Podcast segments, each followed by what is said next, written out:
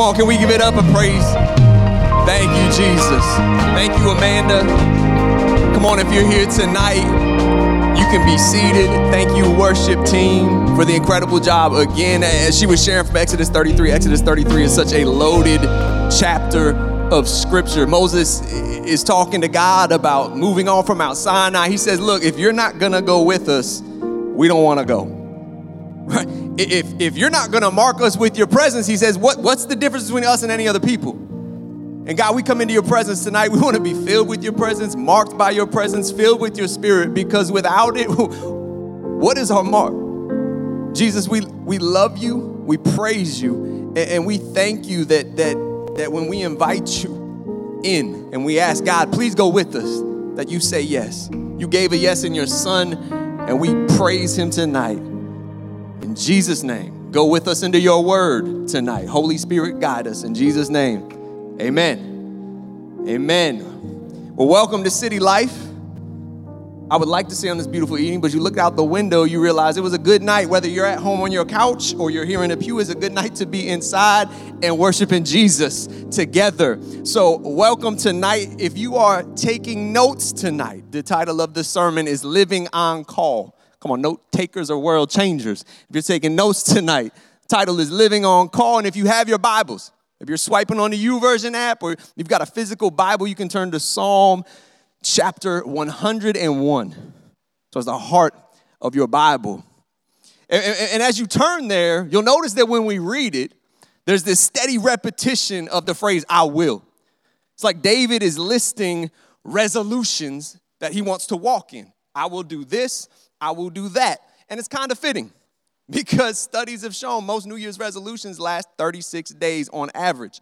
And we're now on February 13th, which means most of our resolutions have gone out the window. So let me give you a chapter of the Bible full of them as we move forward in 2021. Can I get an amen? So, Psalm 101 starts in verse 1. David says, I will sing of your love and justice, Lord. I will praise you with songs. I will be careful to live a blameless life when will you come to help me? I will lead a life of integrity in my own home. I will refuse to look at anything vile and vulgar. I hate all who deal crookedly. I will have nothing to do with them. I will reject perverse ideas and stay away from every evil. I will not tolerate people who slander their neighbors. I will not endure conceit and pride. I will search for faithful people to be my companions. Only those who are above reproach will be allowed to serve me. I will not allow deceivers to serve in my house, and liars will not stay in my presence. My daily task will be to ferret out the wicked and free the city of the Lord from their grip. Let's pray one more time. God, we thank you for your word. God, we pray you would speak through it because we know we're not just called to lead ourselves and our families and this church. We're called to go out into the world and free this city, as it says here, for you and in the name of Jesus. So I pray you would equip us, as it says in Ephesians 4, for the work of ministry that's out there. Do it in our hearts tonight through your Holy Spirit and your word. In Jesus' name. Everybody said, Amen. So, what do you want to be when you grow up? It's a question you know, we were all asked as kids. You probably got asked it. I got asked it. You probably asked a kid, What do you want to be when you grow up? And I think we ask it because honestly, I think sometimes it's like, how can I relate to a, a six year old right now? And it's just like the go to icebreaker. But I think another reason we ask it is kids truly can say some of the darndest things. Like, I, I think back asking this question. Somebody, a little girl told me once she wanted to be a cloud princess. I had a boy tell me Batman, right? I'm more of a Marvel guy, but I respect that. And my all time favorite was a, a, a, young man said he wanted to be Burger King. Not a manager of a Burger King, the Burger King. I don't even know what that means, but I was like, man, have it your way. but if you would have asked me as a kid, like what I wanted to be when I grow up, my answer would have consistently, maybe you know, I watched a movie about astronauts, and for a week I'd be, like, I want to be an astronaut. Consistently, up through my adolescence, I wanted to be an artist. And it's funny, because as I was studying this week for this sermon, I came across this survey, and apparently I was born in a place for artists. I was born across the street from Plymouth Rock, was raised in New York till I was six, and this is jobs that children from six regions in the US are more likely to pick than anywhere else. Apparently, my geography would have dictated hey, be an artist. It's funny, Jesse, taking pictures here tonight. He's a killer artist, born in Pennsylvania. Did you know? I didn't. But I was dialed in as a kid. I didn't just want to be an artist, I wanted to be a comic book artist. One, I loved comic books. So naturally, I wanted to illustrate them.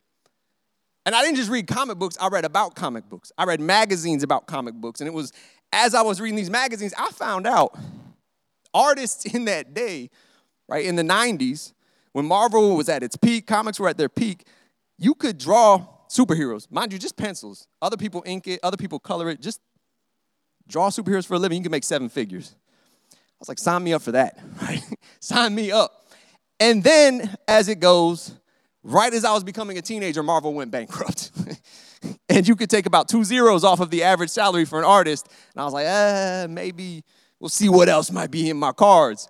And I, I, I, I was reminded of this this week because I found out, you know, Marvel's back and booming because of their movies. The comic book business is back. I found out this week there is a comic book artist who sells his discarded drawings. We're talking like he drew the head, maybe half the torso and an arm. And he's like, this isn't working. And what 99.9% of artists would simply throw away, because that's what you do with your discarded drawings, he sells them online for like 100 bucks in seconds. it made me want to find a time machine and go back and find baby juice and be like, hey man, stick with it, right? There's a future being a comic book artist. But, you know, I, I became a high schooler and I started thinking, man, what do I want to do with my life? And I don't remember the name of the test, but there was a test when I was maybe a freshman or a sophomore in high school, and you start thinking about the future. Jamal's not his head. Nobody ever remembers it. Maybe you do. Uh, where like they they give you a test. I think it was like your personality, what you're good at, your skills, and they try to like say, here are some careers you might be might be good at. I got two: pilot and hairdresser. And hey, you laugh, you laugh at hairdresser, but I actually cut Roger's hair, so maybe he was onto something, you know. But you know, it's this time in life when you're a teenager, you're coming out of your adolescence, where especially in church culture, the question, what do you want to be, eventually it graduates to, what do you feel called to? And that hits different. Because what's implied when people ask you, hey, what do you feel called to? The implication is that God has a divine blueprint, a, a perfect master plan for your life. And the Holy Spirit is like a divine guidance counselor that is going to help you hit the mark and find this calling. Then what happens is you grow up, you graduate, you grind. Maybe like me, you, you started to do what was necessary to, to build a life with your spouse, and then you're, you're, you're, you're doing what's necessary to provide for your family. And I think if we're honest, the way we talk about calling and this culture of calling that we point to, and it can often seem foggy at best, at worst, altogether absent. I mean, a recent LinkedIn study showed that job hopping, going from one career to another, has doubled in the last 20 years. Finding your calling, as we talk about it, can seem complicated, mysterious, and hard to figure out. So we make our way through each day, kind of doing what needs to be done, and wondering, is this what I'm here for? Right? Busyness replaces soul searching, but we can live unsettled. And then you you really see this when you come up to like a fork in the road in your life. You had to make a huge decision, right? And when we, we lean into this sense of, of a specific calling, man, we can become consumed with signs. God, give me a sign. Right? Maybe we're the people where we, we wait for the, the wave of inner peace that we can ride into the decision. Others, like we might play Bible roulette, where just every morning, God hit me with something, something that speaks directly to my situation because I need it. I hope all of us, at least in these situations, we pray more right? Lean into God's presence. And if we're honest, though, I think, I know I've prayed it. God, if your calling for my life is so big, so important, so pivotal, why can it be so hard to find? And I don't want to speak for God, but I would tell you tonight that much of our concern with, with calling today, as we talk about it commonly, it does more harm than good. Because so many of our ideas about calling and what we're pursuing are, are often they're just shallow cultural concepts that we've covered with Christianese, and, and, and so it sounds deep. We'll get to why I say that tonight, but first, don't get me wrong. The concept of calling is in Scripture. God calls people in Scripture. We're gonna look at that tonight. And some, we might point to like Psalm 139 as I'm studying. It's one of the first verses I'm thinking about, where David himself, who we'll look at tonight, says, You saw me before I was born. Every day of my life was recorded in your book. Every moment laid out before a single day had passed. That's a powerful verse. But I think sometimes we can confuse and conflate God's omniscience, He knows everything, with His divine will. Yes, He knows every detail of your life, right? Jesus says He knows what you're gonna pray before you ask for it, right? He knows what you're about to think and do, right? It says in the Bible, He knows the number of hairs on your head, but I don't think He has like a plan for the number of hairs on your head. If you're losing your hair, God bless you. I don't. You might start praying. God, do you want me to use Rogaine so I can keep the number up? Should I just shave my head? He'll probably just say, "Do you? Do you?" All right. But then you might say, "Okay, well, what about people who are clearly called in Scripture?" Like we're going to look at King David. He was anointed to be king not once but three times over the course of seven years. That seems like a pretty clear calling. and it's true. I'm not saying God never has a clear call or purpose or, or, or, or season in your life that he's going to speak to. We see it with Paul on his missionary journeys. We see it with Hosea and his marriage to Gomer. We see it with Noah and the ark, Moses on his journey with the Israelites, with King David, as we'll see tonight, and others. God has specific pursuits, purposes, and calls in seasons of their life. And if you get a specific call from God, you're a fool to ignore it or run the other way. You can ask Jonah. But these are exceptions in the Bible more than they are the norm. Matter of fact, when you read like teaching and instructional portions of the Bible, like the New Testament epistles, it, it, seems less concerned with how you make big decisions and big steps and more concerned with are you living daily in obedience to God and in Christ like character. Even in David's life and his own writing, which we have a lot of here in Scripture, we see that his concept of calling goes far deeper than a specific task, assignment, or career, even when that career is king. Pretty big deal. And tonight I want to look at a passage of scripture written by David that I believe is drenched in just God's vision and callings on our lives. And, and Psalm 101, many believe was written in the same season that he became king. These are his resolutions as a leader and king. And my favorite verse in the chapter is it's easily the last one. It's poetic. He says, My daily task will be to ferret out the wicked and free the city of the Lord from their grip. That's, that's a cool verse. That sounds kingly. Matter of fact, when I hear that verse, though, this is what I think of, right? I picture like Daredevil over Hell's Kitchen or Batman over Gotham. He's saying, what's he? He's saying, my daily task, right? Chris, Christian Bale version. be to ferret out the wicked and free the city of the Lord from the, you know. That's what I see in my head. It sounds like a superhero's calling or a mission statement, right? Green Lantern. It's DC. It's whack. But Green Lantern has a calling. In brightest day, in blackest night, no evil shall escape my sight. Let those who worship evils might beware my power, Green Lantern's light. Maybe you're like, you're nerding out hard, buddy. Well, maybe you're a parent. You can relate to this one. My son's favorite hero's uh, uh, kind of mission statement I am Moana of Motunui.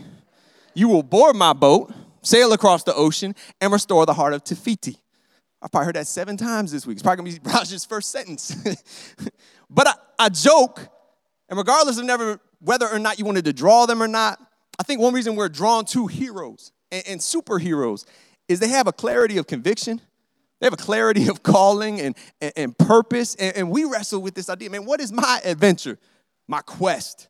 My purpose. Why, why am I here breathing?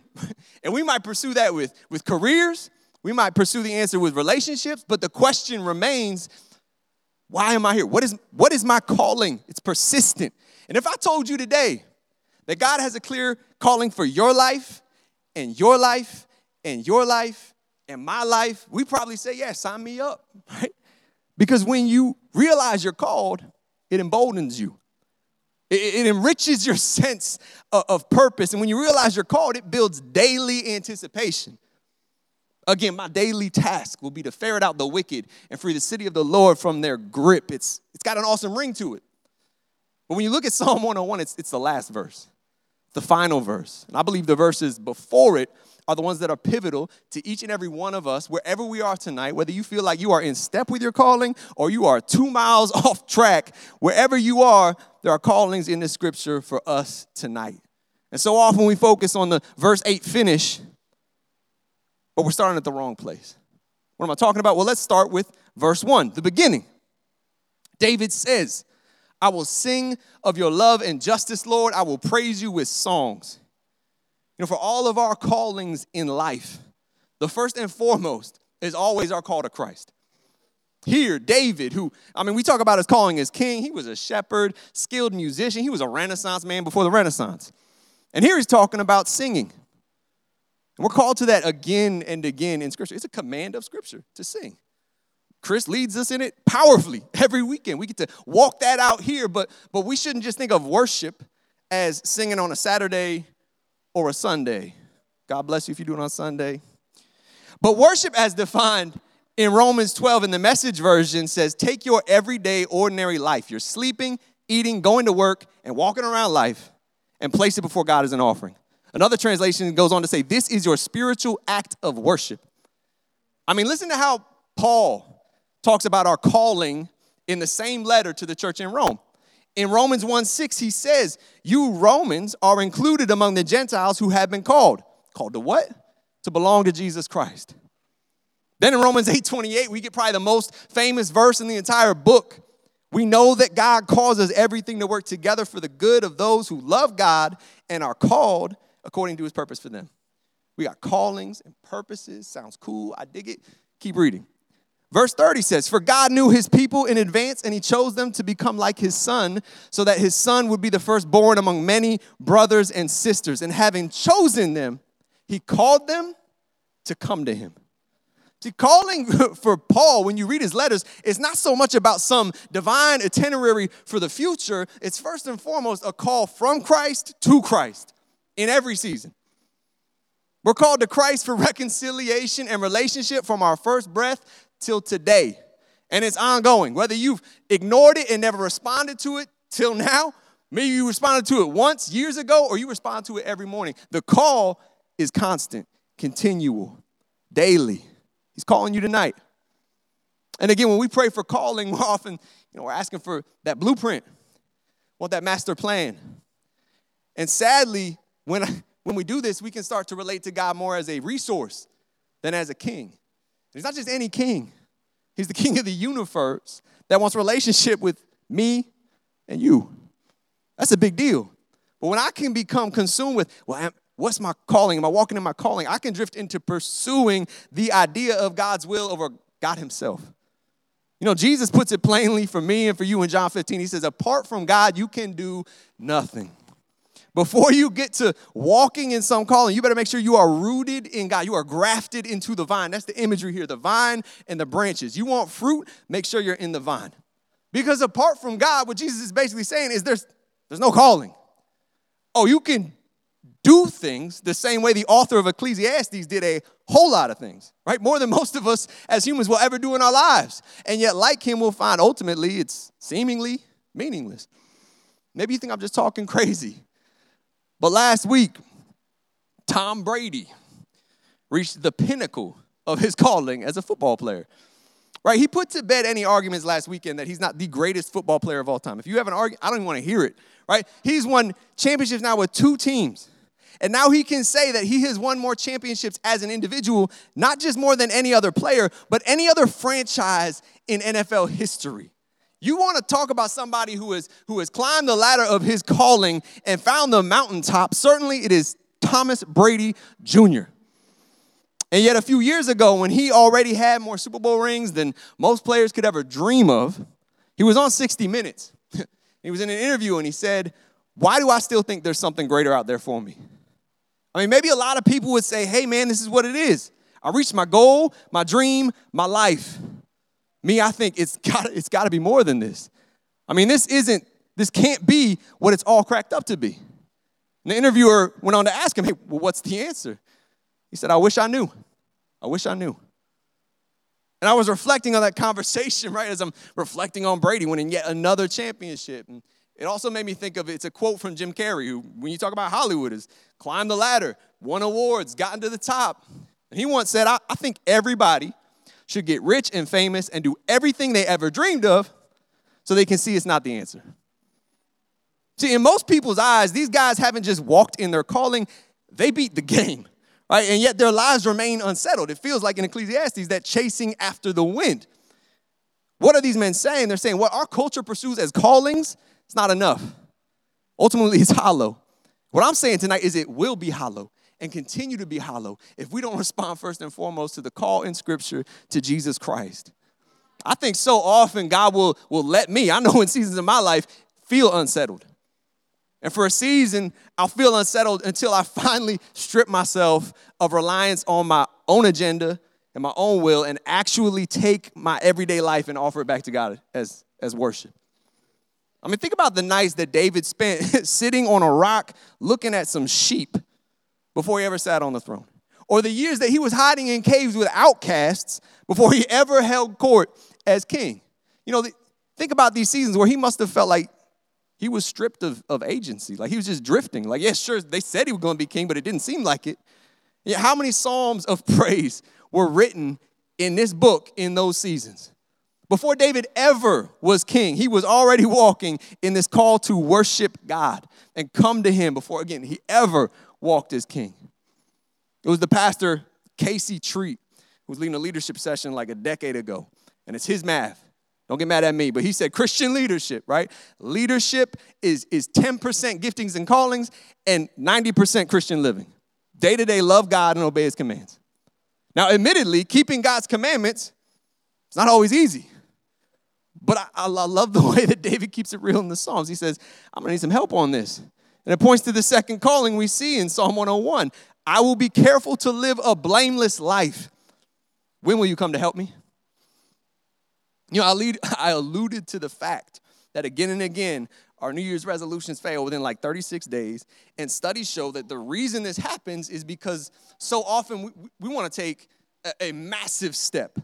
we take too big of a bite and, we want to get to like the end when we should just start with a baby step, right? Or just, just take a simple step in that direction. And in light of all that, you might be like, why is this my resolution then? Because living a blameless life sure seems like a big bite, more than I can chew. But it's why David asks, When will you, God, come to help me? I think sometimes we picture our call as it comes in monumental moments in our life. But there are those moments, right? Not just where we have to choose the right path at a massive fork in the road, but we also have a daily call to a higher standard. Because before a calling becomes what we do, God is concerned with who we are, our, our character. We think of calling as what we're to eventually do over the horizon, but God is concerned with the who. See, heroes in, in life, many of the, the leaders in our lives, they weren't made overnight right? There were patterns and habits in their lives. We want the Captain America treatment where we just get the injection and bam, there we are. We wouldn't say we want the, the, the gamma radiation, all that other stuff that gives you superpowers, but we want to skip ahead. But the crucible of character in life is often the seemingly small and the mundane. It's the unseen and the unsung again and again, over and over, that ultimately will shape us and shape our character. Maybe it's why, again, when you read the New Testament, it, it doesn't talk about how to make big decisions uh, in terms of your calling as much as it's concerned with are you day to day trying to look more like Christ? Are you day to day living faithfully and obediently? right? What we say, what we look at, what we listen to daily and moment by moment, is it obedient? Are we being careful to live a blameless life with Christ like character? Our ultimate call is less about finding something and it's about becoming someone, becoming Christ like no matter where we find ourselves, right? Not just where you work. I believe God's more concerned with how you work, not just where you live, but how you live. You know, the tragedy would be if we spend our whole lives waiting for a specific calling to come over the horizon, but when it finally comes, we're not ready because we haven't been living obedient to our daily calling to become a person of character and integrity. You know, as the author Elisabeth Elliot once asked, does it make sense to pray for guidance about the future if we are not obeying in the thing that lies before us today? Often we wait for the, the big things in life and we forget the weight of small things. Small things are weighty. Little things shape us. I don't know if you remember the movie The Patriot. I don't, I don't blame you if you, do, if you don't. it was like a, a B grade sequel to Braveheart, but Mel Gibson's character, instead of fighting for freedom in Scotland, was the American Revolution. And uh, I don't remember much of the movie, but there's a scene that's famously known as the tomahawk scene. because of what he does with a tomahawk to the redcoats who would kill one of his sons and try to take another captive. But before this ambush, before this raid, he turns to two of his other young sons that are right next to him. He gives them a, a real quick, brief pep talk. One of the things he says is aim small, miss small. I was young when I saw it. I didn't know what that meant, right? But aim small, miss small. He's talking to his sons about where to aim. Because if you aim for the man, especially with those rifles back then that, you know, shooting every which direction, or you aim for the man, you might miss the man. But if you aim for the button on that red coat and, and you miss the button, you got a better chance of still hitting the man. Aim small, miss small. Why on earth do I share this? Because when do we often miss the mark in life? It's when we forget the weight of small things. Things that seem small often aren't small at all. Like, I want at the end of my life to hear, Well done, good and faithful servant. Let God that etch, etch that on my tombstone, like he etched those words with the Ten Commandments. I, I, I want to be faithful to where I hear that from God. Well done, good and faithful servant. But that's not the totality of what he said. It's like just pointing to verse 8 in Psalm 101. We should see what surrounds it. And it doesn't read, Well done, good and faithful servant, because you toppled the biggest giant and won the biggest victories. It says, Well done, good and faithful servant, you have been faithful in handling the small amount. One translation reads, Because you were trustworthy in a small matter. The small stuff matters. What seems small is, is not small at all. And what does he give those servants that were faithful in the small matter? He hires them to do more. In Luke's version of the parable, he makes them governors over cities. He hires them as, as leaders. And I share this because you look at character versus skills in life, right? And how we hold them in our culture. In the hiring process, what matters is skills. It's major. But what can help you lose your job? your whole platform crumbles. You lose your marriage and your family. It's your character. This is what's so backwards in so much of our leadership and the way we look at callings and alike because we know what'll make us tumble, but we so often don't focus on it until it's already crumbling. Man, I tell you, many of the great leaders and, and kings crumble not because of challenges that prove too large, but because they forget the weight of small things. Look no further than church culture recently, where we've seen a disorienting dose of, of failings from prominent figures, from the, the face of Christian apologetics to a, a, a, a pastor of a huge church. I'm not here to diagnose what happened to these people walking on platforms bigger than anything I, I will ever walk on.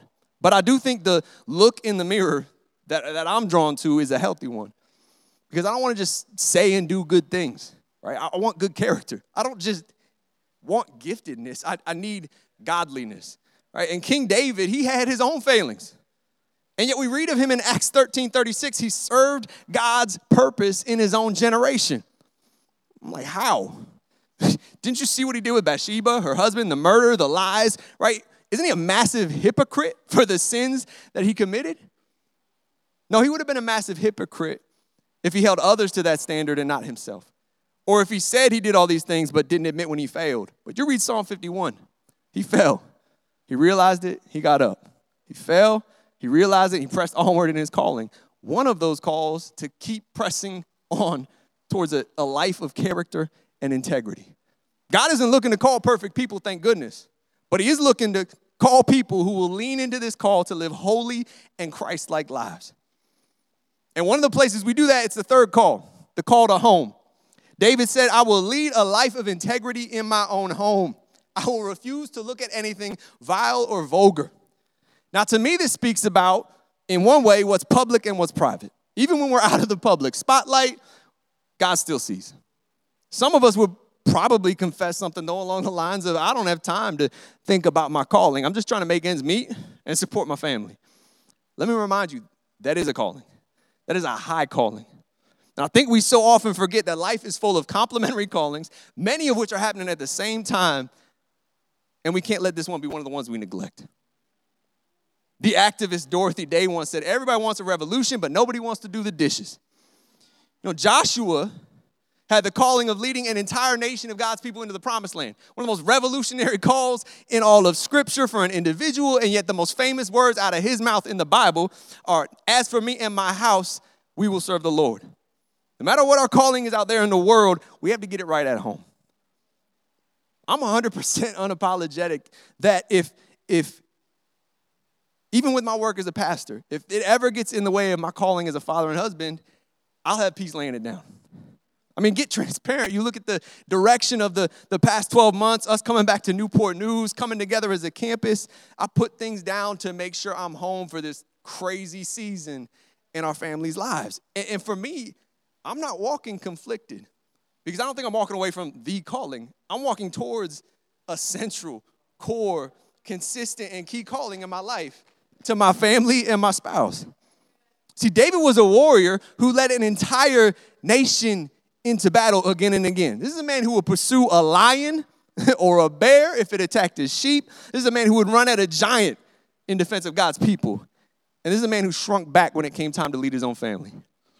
I remember as a youth pastor, I was a youth pastor for years before anything else. And there was a time where I just sat down. I went through my roster, my list of kids that were in the youth ministry, around 100 at that time, on this list. And half of them, half of them were in a single parent home. Half of them didn't have one of their parents at home. It was around this time there was a, a study done. The study was on dogs, but there was just this throwaway statistic in there that a kid in this region was more likely to have a dog in his home than his father. Man, if you're married, your marriage to your spouse, outside of our call to God, it is a premier calling in your life. Your call to your kids is a paramount purpose in your life. And the greatest gift you can give them is your marriage. And maybe you aren't working in walking in either of those callings. I can I was writing this chapter down in my journals years before when I was still a bachelor. David doesn't say anything about who he's at home with. But he does say, "Hey, when it, when I'm in private, when I close that door, God, I'm committed to you." The home, I love the idea of it being like a school of love where you, you learn that life is bigger than me, myself, and I and my needs. Kids learn quick, right? You're born, you're like, everybody serve me.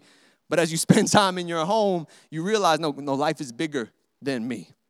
It's like a vineyard of love where the fruit is, is learning to love and serve others, whether it's roommates, a spouse, kids, whatever. Song of Songs 2:15 says, "Catch all the foxes." Those little foxes, before they ruin the vineyard of love for the grapevines, are blossoming. In this analogy, analogy of the vineyard of love, we have to be faithful in chasing the little foxes. So before we go out on conquests and callings to slay dragons or whatever it may be, let's be faithful in chasing and catching those little foxes that would infiltrate our home, our marriages, our parenting, our relationships, even our character. The enemy daily makes war and he knows one of our strongholds is our home. That's why David resolved and refused to look at anything vile or vulgar in his home. He rejected perverse ideas and stayed away from every evil in his home. Before we get to freeing the, the city of the Lord or the nation we're in, let's keep our homes free and keep ourselves faithful. And yet, there's one more call that we can't forget before we get to verse 8. It's a call to community. David says, I will search for faithful people to be my companions. And he spends a lot of other verses on who won't be his companions. If you slander folks, if you're prideful, you're a liar, you, you're not going to hang out with me. Matter of fact, if you look at this chapter, he ends up spending half of the eight verses on the company you keep. And it shows how crucial community is to calling. We are called to community. And yet, this runs counter to so much of what we think about with calling in our culture. Because if we're honest and we really peel it back, so much of what we talk about with calling are, are individualistic self help tips that we cover with Christian cliches. And don't get me wrong, ambition is not a bad thing, it is a good thing. Matter of fact, it's just the other side of the coin with humility. When the disciples said they wanted to be great, indicated they wanted to be great, Jesus didn't say, bad. Peter, get behind me again, Satan, right? Like, y'all better turn or burn. No, he says, okay, you want to be great? Here's how become a servant of all. Have some humble ambition, right? Ambition and humility, they're, they're not opposite each other. Ambition isn't some bad thing. Jesus simply says, hey, you want to be great? Serve everybody. And you can't do that outside of community, both in terms of the people you reach and the impact you'll have when you lock arms with other like minded people. You know what's so incredible let me nerd out one last time. What's so incredible about the, the Marvel franchise that they had for like 10 years is even when you thought you were just watching one movie about uh, one hero doing some stuff over here, they always tied it into some later movie where all of them are gonna come together and do something even bigger and greater. It's this idea that what we do alone and in private is ultimately laying the foundation for greater things we're going to do in community. This whole idea Fred was preaching about two weeks ago, greater things being the, the unity we walk in. Yeah, we got a call in our home. Our family is a foundation in our lives. But I would tell you, man, friendships set the trajectory. Your community is going to help set the trajectory. And from our call to Christ to our call to reach the world, biblically, you're not going to find a calling to Christ or, or, or from Christ that doesn't tether you to the body of Christ. I mean, I once heard it said, don't go out into the world to change the world until you've stayed in one place long enough for God to change you. File that as anonymous. I don't remember who said it. But when we think of David, right, what do we immediately go to? David and Goliath. David marching out into the battlefield, mano a mano, one on one, toppling this foe and unlocking his destiny. But what was David's destiny? What was his calling? To lead a nation into many bigger battles. And he could never have walked out that destiny walking onto those battlefields alone. And he had Jonathan early on. He was, he was closer than a brother. But then when Jonathan even passed, spoiler alert, Jonathan dies. David has his, his group of mighty men. And I share that because so often when we plot the course of our lives, we chase callings. We try to map out our future. We often pay attention to, to factors like job and income, a city or a place to live. And sometimes, if we're not careful, people and community can become replaceable like a commodity. And do we have to move away, right, and pursue different callings and different seasons of life and say goodbye to some communities and, and yes to a, and hello to another? Absolutely. But we're continually called to find Christian community no matter what calling or season we're walking in. In life, we go about evaluating opportunities. We should just as much or more be evaluating our relationships and our community. Because we can spend so much time in our life trying to find ourselves, but we'll never truly find ourselves as much as we need to until we find our community. I think it was Jeanne Mayo who once said, Show me your friends, and I'll show you your future. But you want a, another call in Scripture, the call to reconciliation in 2 Corinthians 5:20. Not just vertically with God, that comes first, right? But with others, horizontally. It encompasses both our call to Christ and our call to community. And then the, the call in verse 8 to go out and, and, and spread God's freedom in the world. This is where we get to the cool verse, the exciting verse, right? Freeing the city, introducing the world to the freedom in Jesus Christ. Again, it's like Pastor Fred was preaching two weeks ago. We want unity. We want relationship with people that maybe look like us, maybe don't look like us, or think like us, or vote like us. We want to find unity, but unity is not the end. unity, like we see Jesus pray in John 17, unity is so the world can know that God sent him. Unity is so we can go out as a family unit and, and minister to the world, bring reconciliation, bring renewal, bring justice, bring peace. We're called to be ministers of reconciliation. And I, I would tell you, this isn't the front lines of ministry. You read Ephesians 4:12, this is where we get equipped and filled with the Spirit so we can go out to the front lines of ministry, out in the world, where we are reconciled with God, but we're also reconciling with one another. No matter what your job or your calling or profession is. And I don't say that to diminish your career or your station in life. I don't say all this to avoid prophetically pinpointing. Maybe God has a purpose in your life specifically in this season. But to close, I think we can get so fixated on finding God's will for our life, which isn't a bad thing. But we can become so fixated on that that we forsake the Holy Spirit's leading today. David asked the question of God, When will you come and help me? You might ask that question. We don't have to ask that question, right? The Holy Spirit lives in us. Galatians 5 16 and 25 says, I say, walk by the Spirit, and you will not gratify the desires of the flesh. And then verse 25, if we live by the Spirit, let us also walk by the Spirit. Again, we can get so fixated on what's God's will for, for years from now, we can't forsake the Holy Spirit's leading for today. I think one of the reasons we're so drawn to this idea of, of calling is because, if we're honest, it can serve as a crutch. That helps us avoid obeying what God has for us right now. It's so easy because meditating on what God may or may not want from you years down the road is a lot less demanding than asking God, hey, what do you want from me right now? That's a dangerous question. You might get an answer. But what you do right now, how you respond to these four calls today, this week, right? That's what's going to get you where you need to be next year. What, what God's going to say about your life when it ends. That's where I'll get where I need to be, period. Right? Where do I want to be in life? Again, I want to be in verse 8, free in the city from the grip of evil. Sounds cool. I want to be uh, uh, somebody that God says, Well done, good and faithful servant. I want, like David, somebody to say, I fulfilled the purposes of the Lord in my generation.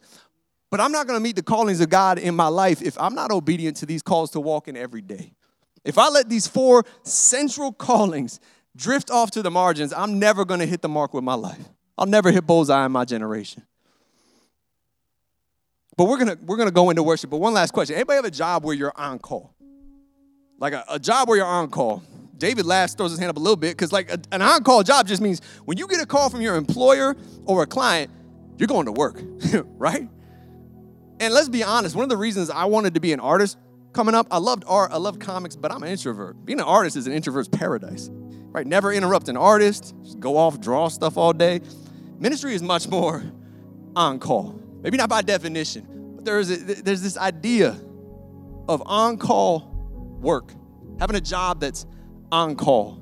And I share that because I don't want us to live so consumed with a call that might be over the horizon that it costs us the, the reality that we're living on call every day. You are called. You're called to Christ. You're called to character, being Christ like. You're called to your home. You're called to community. And then ultimately, we're called to go out as a community and change the world. But again, as we talked about in the opening, when you realize you're called, it emboldens you. So, my prayer is that we will walk this week with renewed boldness, not paralyzed in moments of decision, but, but confident in Christ. When you realize you're called, it builds daily anticipation. So, my prayer is that we'll walk this week in a daily purpose and focus, not just on what may be one day, but on what God is calling us to each day. And we're gonna step into a moment of worship. We're gonna have some time for prayer. And if you want prayer for any one of these areas, man, we wanna pray for you. But let's close where we started in verse 1. Verse 1 of Psalm 101 said, I will sing of your love and justice, Lord. I will praise you with songs. And Jesus, we praise you tonight because you don't just call us to you. God, you don't just call us into your presence. Jesus, you died to make a way. You didn't just say, hey, come to me, good luck. No, it says in Romans 5 8, while we were still sinners, you came and died for us. You tore the veil. God, you opened the door so that when we hear your call to come to you, we don't have to think how. We don't have to think, how could I? No, God, we, we thank you that when we, it says in James 4, when we draw near to you, you draw near to us. The prophet Jeremiah said, when we seek you with, with all our hearts, that we'll find you. And God, I pray tonight that we would recognize your call again. Specifically, our call to you, our call to worship you and praise you for your love and your justice. So, Jesus, tonight, let's stand. We praise you again and we worship you in this place. Jesus, we thank you. We love you. We want to glorify you. Equip us to do just that in Jesus' name.